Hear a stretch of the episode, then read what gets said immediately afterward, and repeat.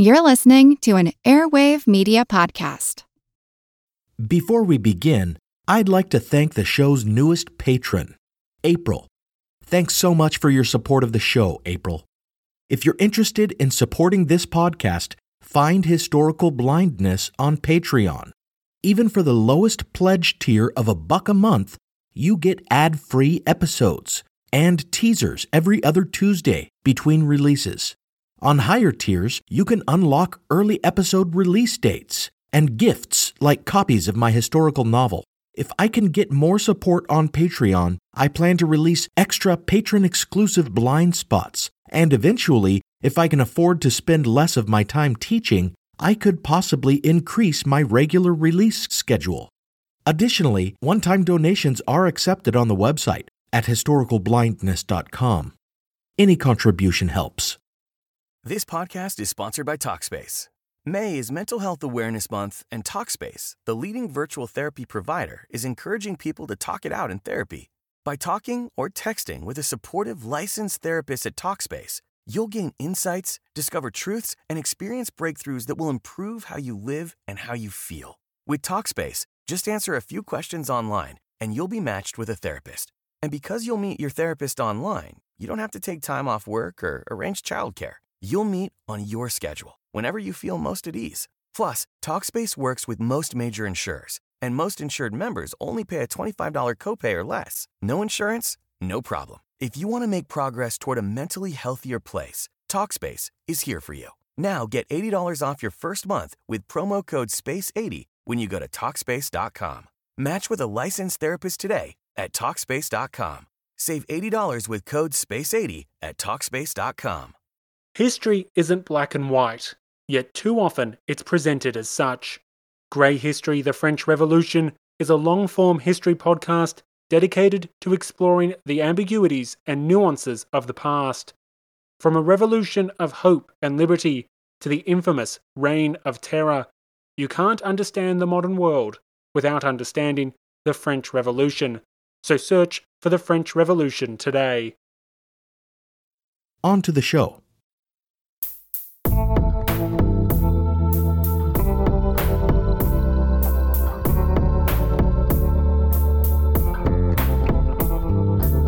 Welcome to Historical Blindness, the Odd Past podcast.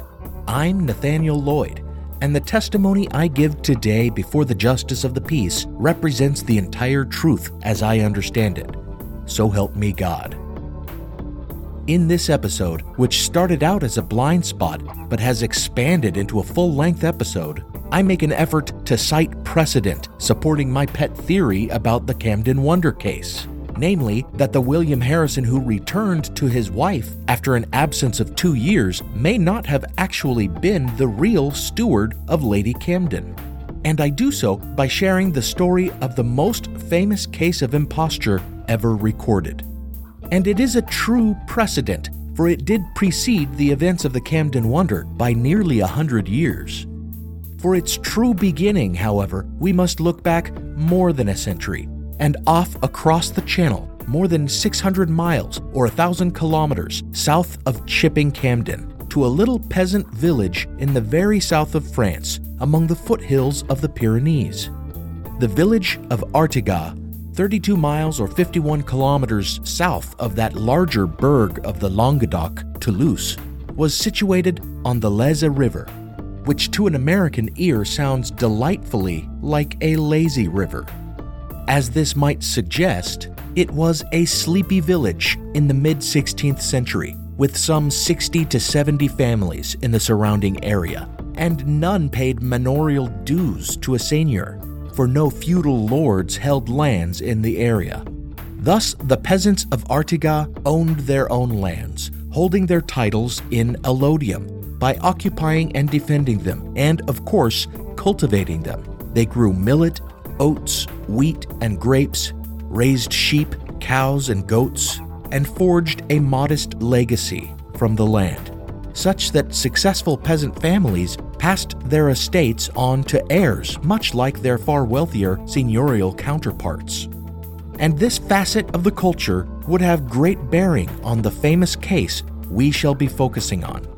As would their popular conception of marriage, which, with the rise of Protestantism dividing the community, was then much debated in that corner of France, where the idea of clandestine or secret and common law marriages had been common but was then being challenged. And in this quiet Languedoc hamlet, where the biggest quarrels were over matters of Catholic orthodoxy and doctrinal dispute, a scandal would emerge from family discord involving accusations of desertion, betrayal, and imposture. But more than any of this, it would cause some to call into question prevailing assumptions about guilt and innocence and the very nature of identity. Thank you for listening to episode 24 The Memorable Arrest of Martin Guerre.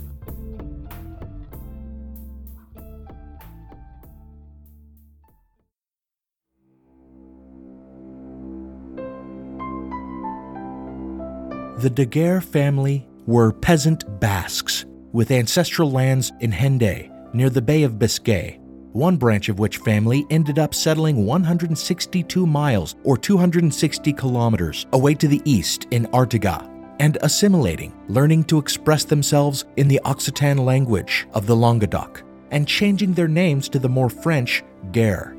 Two brothers, Sanxi and Pierre, headed the Guerre family in Artigat and in 1538 in an effort not only to further the family's assimilation, but also to make a fruitful bond with another affluent peasant family, the de Rolles, Sanxi Guerre arranged a marriage between his son Martin and their daughter, Bertrande. Martin was 14 at the time, and Bertrande may have been as young as 9 or 10. Perhaps unsurprisingly, the two children failed to immediately consummate their marriage despite their family's encouragement. Nor did they succeed, it seems, for years afterward, even after they reached ages of sexual maturity, which caused the families to believe that young Martin Guerre, despite his apparent vigor in playing at swords and acrobatics with the other village boys, was impotent. Perhaps because a spell had been cast on him. And to undo the charms of whatever jealous sorceress had cursed them, it would take the charms of a very different kind of sorceress, a wise woman versed in the ways of magic, but who remained true to God and church. They sought the aid of several such women, and eventually, eight years into their failed marriage, one mysterious old enchantress told them how to defeat the spell they were under. They had village priests say several masses for them and administer the Eucharist and they ate special cakes that the wise woman said would stoke their passions. One wonders just what was in those cakes, for sure enough, the couple thereafter consummated their union, and Bertrande soon became with child. She bore Martin a son, another heir to the Guerre family lands, named Sanxi after Martin's father. For a time, Martin must have had the approval of his father, but in 1548, at 24 years old, Martin lost any goodwill he might have earned with the birth of his child when he allegedly stole some grain from the family. Rather than face the wrath of his father, he left Artigat, abandoning not only his heritage, but his wife and infant son as well.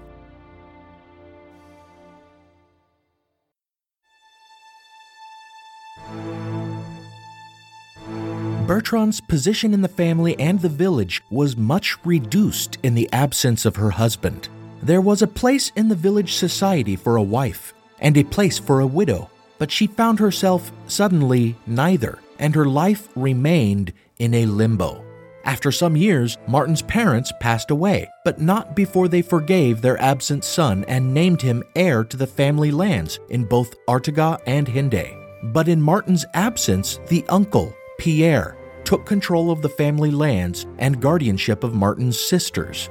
Himself a widower, Pierre Guerre remarried to none other than Bertrande's widowed mother, and so she found herself living again with her mother, but now also with her missing husband's family. She had gone from being the wife of the family's heir with a household all her own to little more than a house guest and a burden, a deserted woman much whispered about in the village and this was her life during the eight years that her husband was gone. Then one day in 1556, news reached Artigat that a man claiming to be Martin Guerre had checked into a hostel in a neighboring village.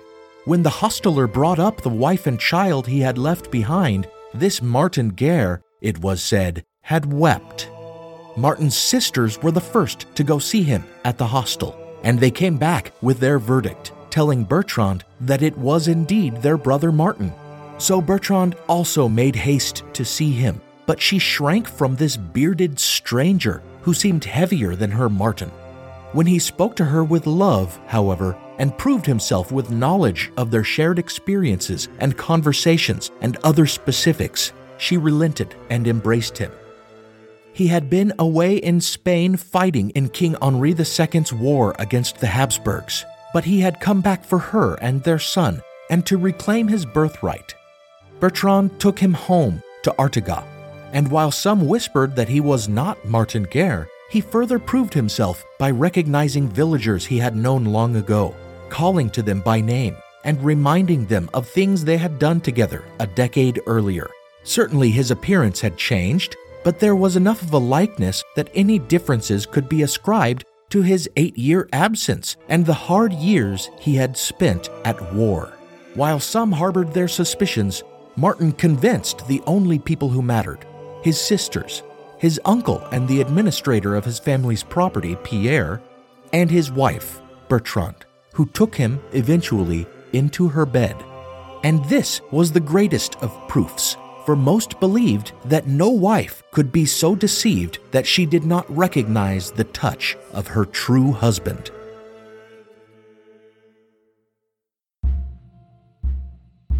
and happy marriage seemed to come easily with the returned Martin Guerre. Within a few years, Bertrande had borne Martin two more children, daughters. Sadly, only one survived, little Bernard. But it did go to prove that whatever marital difficulties they'd had a decade earlier were gone. And Martin threw himself not only into the role of husband and father, but also into that of heir and head of the family taking his father's house for himself and taking back guardianship of his sisters from his uncle Pierre. Moreover, he moved to make his family's business more mercantile, selling the grains they grew, the wool they harvested, and the wine they made. Beyond this, he looked to capitalize on the family's substantial property holdings, and it is this that eventually brought him to loggerheads with his uncle who stood aghast at his nephew's attempts to sell their ancestral lands. Eventually, suspecting that Pierre was not being entirely forthcoming with the profits and holdings of the family, Martin sued his uncle. It was then, in the first months of 1559, that Pierre began to suspect this Martin Guerre to be an impostor. He looked at Martin, and the difference in his physical frame from the boy he remembered stood out. He looked at Martin's boy, Sanxi, and saw little resemblance there. How is it, he asked, that this pseudo Martin no longer remembered certain phrases in the Basque language of his youth? He persuaded his wife, Bertrande's mother, of the imposture, and soon all of Bertrande's family was convinced that she shared her bed with a stranger. From them, the scandal spread, and the village became divided as to the identity of Martin Guerre. The shoemaker said Martin's feet had shrunk, and others in the village suggested he had become shorter, stockier, his complexion lighter. They said that the real Martin's nose had been flat and his bottom lip protruding, unlike this new Martin. And where, they asked, was the scar they remembered on Martin's eyebrow? In response, Bertrande insisted, quote, He is Martin Guerre, my husband, or else some devil in his skin. I know him well. If anyone is so mad as to say the contrary, I'll make him die. End quote. And she is not alone in resorting to violence, for Pierre spoke with friends about helping him pay a cutthroat to murder his supposed nephew. And when that failed, he and Bertrande's own brothers accosted him and beat him with a truncheon. Seeing her family thus assaulting her husband, Bertrande forced herself between them, shielding her Martin with her own body.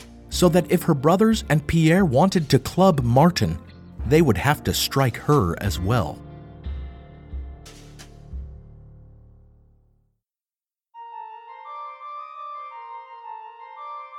In the autumn of that year, as their quarrel raged on, a soldier passed through Artigat, and after hearing of the scandal and seeing Martin Guerre, he announced that the man in question was a fraud, for he knew the real Martin Guerre had met him in Flanders after the siege of Saint Quentin, where the real Martin Guerre had lost his leg and had it replaced by a wooden peg. As this Martin Guerre clearly had both legs, the soldier reasoned, he must be an impostor. Close on the heels of this pronouncement, Martin Guerre was arrested on arson charges, accused of having burned down a building on a farm west of the village, a charge likely orchestrated by Pierre himself, as the complaint included allegations that he was engaging in adultery by sharing Bertrande's marriage bed. The charges were eventually dropped, but during his imprisonment in Toulouse, Bertrande was forced to move back under the roof of her mother and Pierre Guerre, where they began to coerce her to bring charges of her own against Martin. At first, she refused, traveling to Toulouse to visit Martin and complaining about the family's bullying of her. But eventually, she had no choice. Martin came home from the jail at Toulouse, enjoyed one peaceful evening with Bertrande, and in the morning faced Pierre and his brothers in law all of them bearing weapons. They took him away to stand trial at Rieux on charges Pierre had made in Bertrande's name. Without Martin, she and the children must live in Pierre's house, and if she refused to press these charges against Martin, Pierre told her he would throw her out into the street.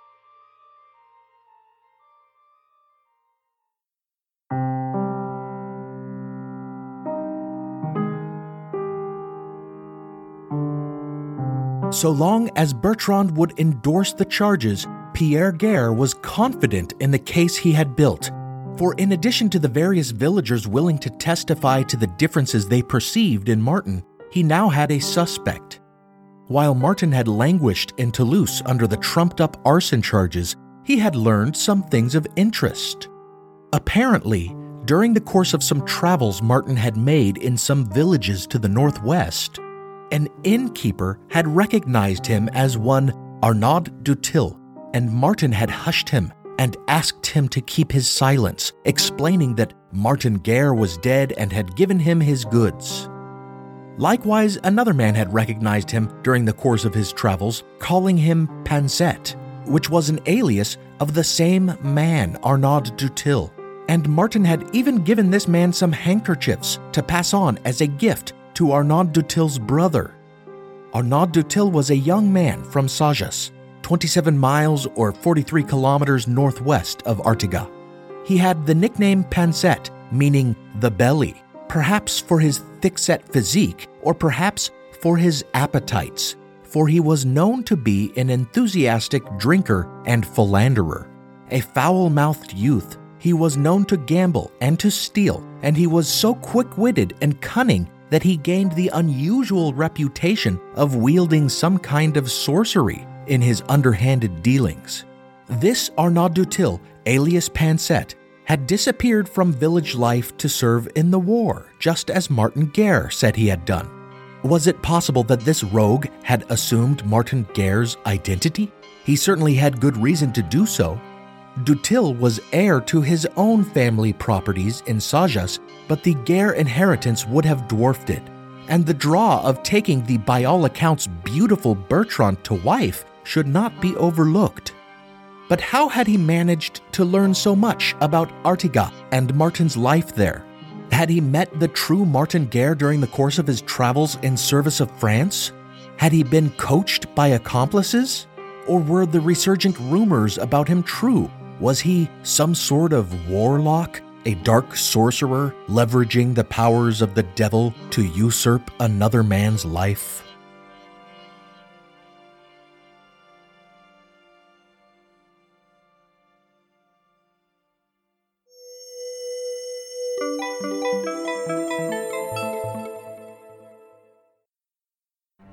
Today we begin our journey with the Human Circus podcast, to the Holy Land with its saints and miracles, to Prester John's realm of headless humans and dog headed men, to Ottoman Constantinople, and to the court of the Mongol Khans at Karakorum. We go in the company of friars, soldiers, adventurers, assassins, merchants, and ambassadors. We sail on the waters of the Mediterranean, the Hellespont, the Black Sea. We'll tie ourselves to our horses and take nothing but fermented mare's milk. We'll be beset by demons, pirates, hunger, and the stone cracking cold. Join us on Human Circus Journeys in the Medieval World, a recordedhistory.net podcast.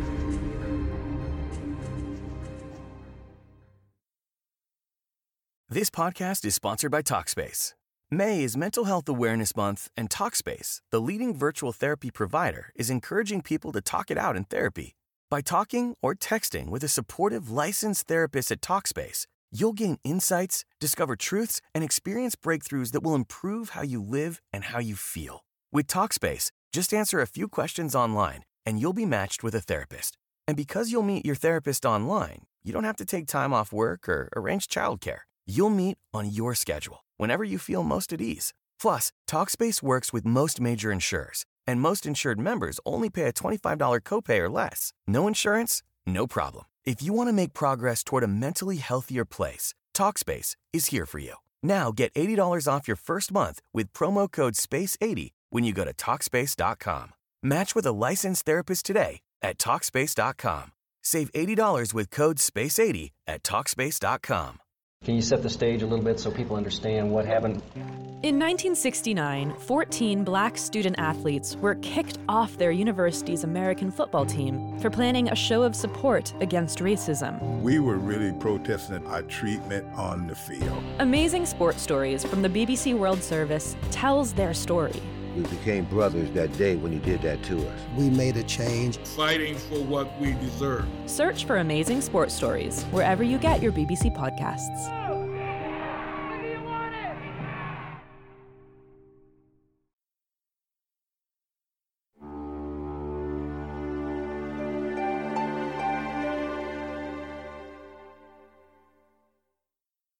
Martin Guerre's very identity stood trial in Rieux, 15 miles or 24 kilometers northwest of Artigat. The court called on 150 witnesses to testify, and about 60 of them refused to indicate one way or the other whether they believed the defendant was the true Martin Guerre. The rest were relatively evenly split. Some who had known Martin before his departure and some who had known Arnaud Dutil, including Pansette's own uncle, testified that the defendant was not Guerre or that he was Dutil. But for every witness to swear to his differences from Martin, there was a witness to swear to their likenesses. Martin had warts on one hand and a scar on his forehead, as did the defendant, and Martin had extra teeth like those that could be seen in the defendant's mouth. Just as Arnaud de Dutil's uncle swore the defendant was his nephew, Martin Guerre's sisters swore he was their brother. And perhaps the most important witness, Bertrande, refused to swear that the defendant was not her husband. Indeed, so confident was the defendant that his wife was being suborned into bringing false charges against him that he told the judge he would gladly accept death if his wife were to say he was not who he said he was. Considering her silence, the judges agreed to remove her from Pierre's house in order to prevent any further coercion. Indeed, it seemed that the defendant had the court on his side. He confidently confronted each of the witnesses against him with convincing rebuttals, and he proved himself time and time again by calling up specific details from Martin's life that matched perfectly with testimony taken separately from other witnesses, even validating intimate goings on that Bertrande had shared with the court in confidence. However, there was still much to doubt. Despite the defendant's brilliant performance, evidence seemed equal on both sides. No handwriting could be compared for apparently neither Guerre nor Dutil could write before their departures, and so had left behind no samples of their writing. Likewise, familial likeness offered little confirmation, for while the defendant did indeed resemble Martin Guerre's sisters, he bore little resemblance to Guerre's son, Sanxi. In the end, perhaps to play it safe or simply to pass the problem on to the court at Toulouse, where the defendant would certainly appeal, they found him guilty.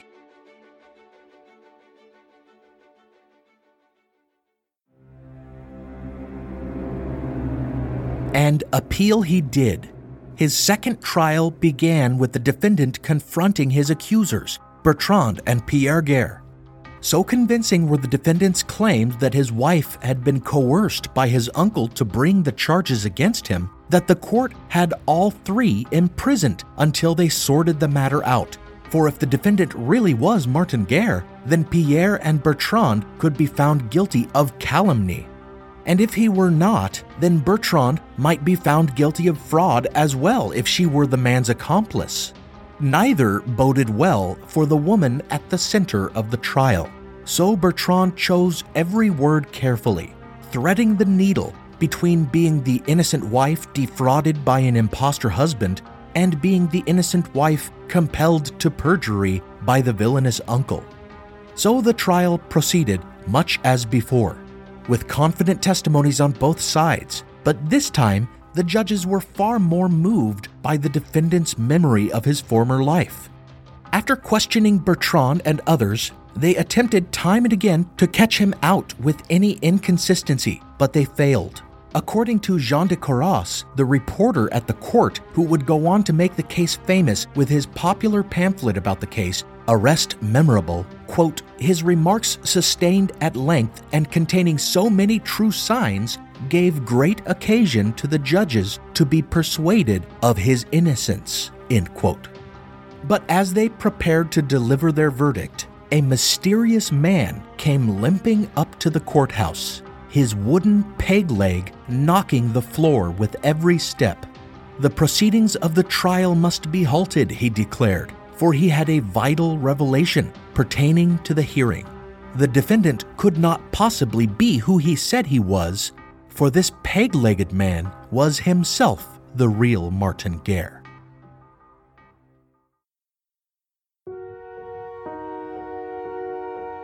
The defendant confronted this last minute witness with a vengeance, calling him a rascal, a newcomer, an evildoer, insisting he was a ringer on Pierre Guerre's payroll. And indeed, when questioned about his early life, as the court had questioned the defendant, this peg legged stranger could not remember nearly as many details. When it was time to haul Pierre out of his cell to identify this new claimant to Martin's identity, they arranged a lineup with several others dressed the same. Pierre easily picked the peg legged man out of the lineup, but this may not have been much of a feat, unless all the others had wooden legs as well. For remember that the traveling soldier had already claimed the real Martin Guerre had lost his leg. What was harder to dismiss were the sisters' reactions to the man, for each of them, individually, considering the two men side by side, changed their minds and exclaimed that surely this new man with the peg leg was their real brother and the other had deceived them. So it was as well for Bertrande, who trembled and wept upon seeing this new arrival and immediately embraced him pleading innocence for being duped by the impostor, blaming his sisters who had accepted his impersonator and convinced her to do the same. With the tide so clearly turning against the defendant, the judges confronted him, asking how he had summoned the devil that had taught him so much about Martin's life and about the people of Artigat. He only blanched, for once at a loss for words. For a time, he continued to insist he was Martin but eventually he confessed to being Arnaud Dutil, aka Pansette. He had used no sorcery in his imposture, and despite rumors, he had never met Martin in the war. For Martin Guerre had ended up in the Castilian city of Burgos after his departure from Artigat, serving as a lackey in a bishop's palace, and during the war he had served in an opposing army. Rather, Arnaud had been mistaken in Picardy for Martin Guerre by men who became his accomplices in the imposture, and with their coaching, he had prepared for years to play the part of Martin Guerre. Dutil's crime was considered all the more serious for involving not only adultery, but also the theft of an inheritance. The judges sentenced him to death, but not before he made a public apology. In white shirt sleeves, with no hat, he carried a torch through the village of Artigat, barefoot, from the church to Martin Guerre's house, where he would be executed.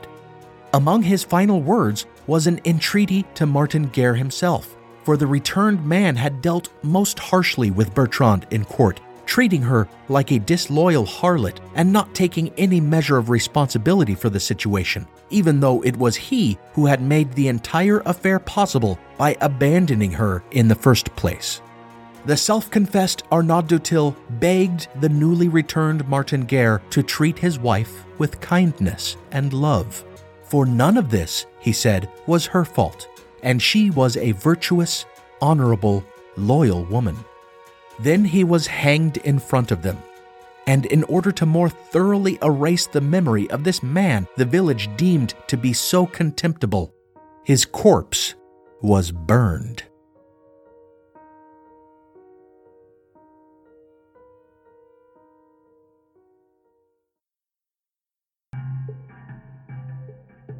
So you may think, where is the mystery here? Mystery there may have been at the time, but surely all of this was neatly resolved with Arnaud Dutil's confession. Yet, as we have seen time and time again, nagging questions remain. The first being the enigma of Bertrande de Rols. Was this woman a victim of imposture or a willing accomplice?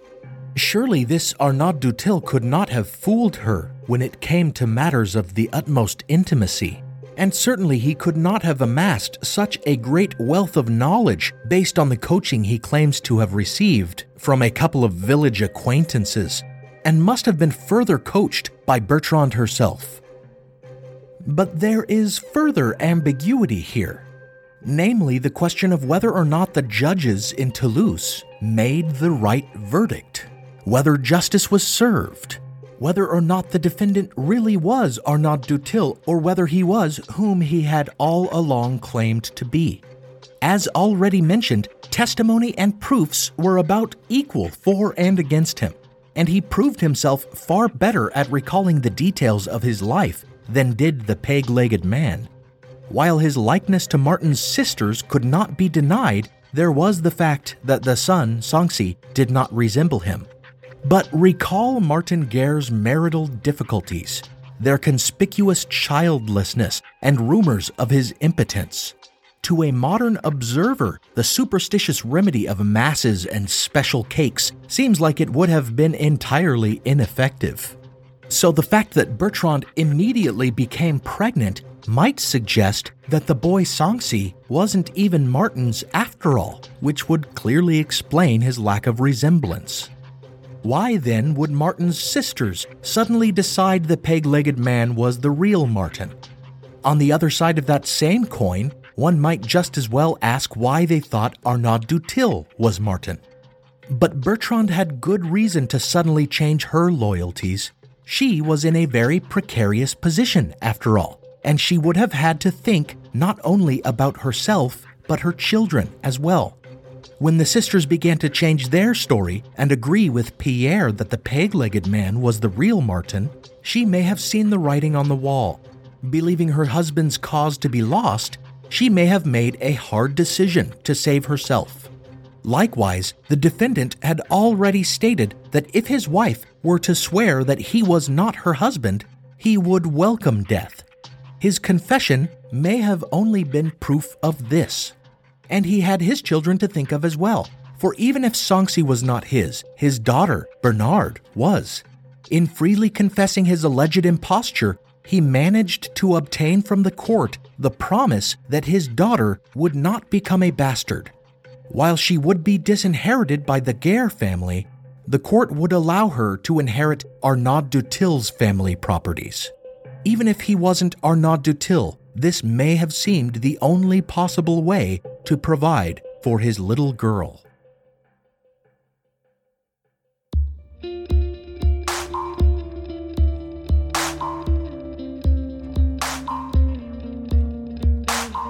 Perhaps the most tragic aspect of this story is that the man accused of imposture seems to have been a kind and decent man. According to witnesses at trial, even those who believed him a fraud, he acquitted himself with honor in his daily life in Artigat and in his business dealings, and he proved himself a loving husband to Bertrande. The same could not be said about the young Martin who had failed his wife and abandoned her, and the behavior of the man hauled before the judges at Rieux and Toulouse was nothing like that of the young Pansette, with his drunkenness, his petty crime, and his promiscuity. So, in the end, whether he was this Arnaud Dutil or whether he really was Martin Guerre, they killed a good man for the sake of the memory of a lesser man.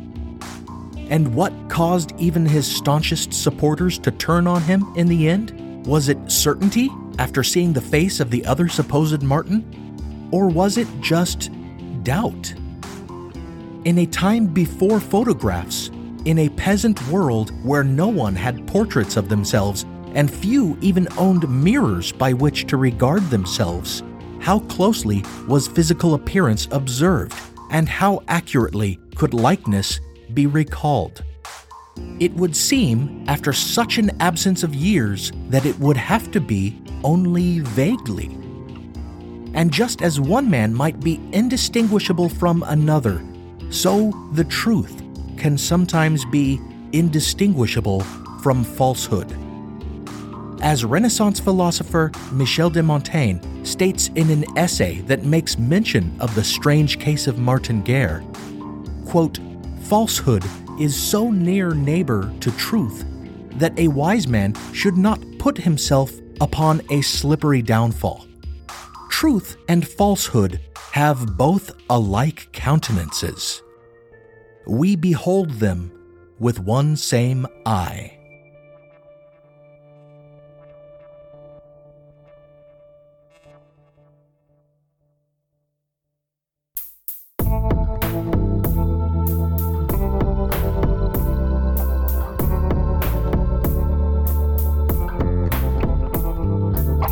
Thank you for listening to Historical Blindness, the Odd Past podcast. My principal source for this episode was The Return of Martin Guerre by Natalie Zemon Davis. Find a link to the book on the show's reading list at historicalblindness.com forward slash books and get yourself a copy. Much of the music heard on the show is provided by composer Alex Kish. Visit alexkishmusic.com to get compositions for your own projects. As always, a big thanks goes out to my one of a kind partner patrons on Patreon Michael, Laurie, Robert, Diane, and Joe. There's no one quite like you. Find me on Patreon to support the show and get some perks, such as access to ad free episodes, teasers, and early episode release.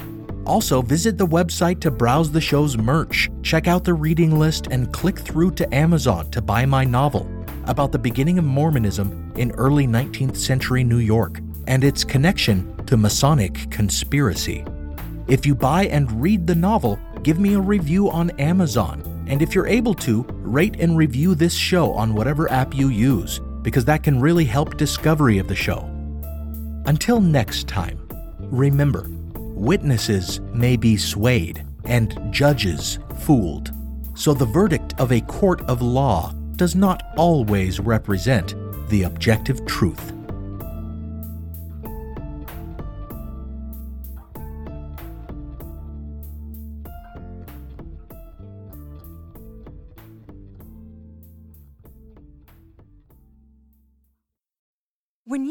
Mealtime inspiration, it's worth shopping Kroger, where you'll find over 30,000 mouthwatering choices that excite your inner foodie. And no matter what tasty choice you make, you'll enjoy our everyday low prices, plus extra ways to save, like digital coupons worth over $600 each week. You can also save up to $1 off per gallon at the pump with fuel points. More savings and more inspiring flavors make shopping Kroger worth it every time. Kroger, fresh for everyone. Fuel restrictions apply.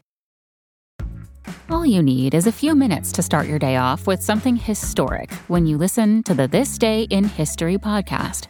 Every day, there's a new episode for you to listen and learn about what happened that day way back when. So, listen and subscribe to This Day in History wherever you get your podcasts. That's This Day in History wherever you get your podcasts.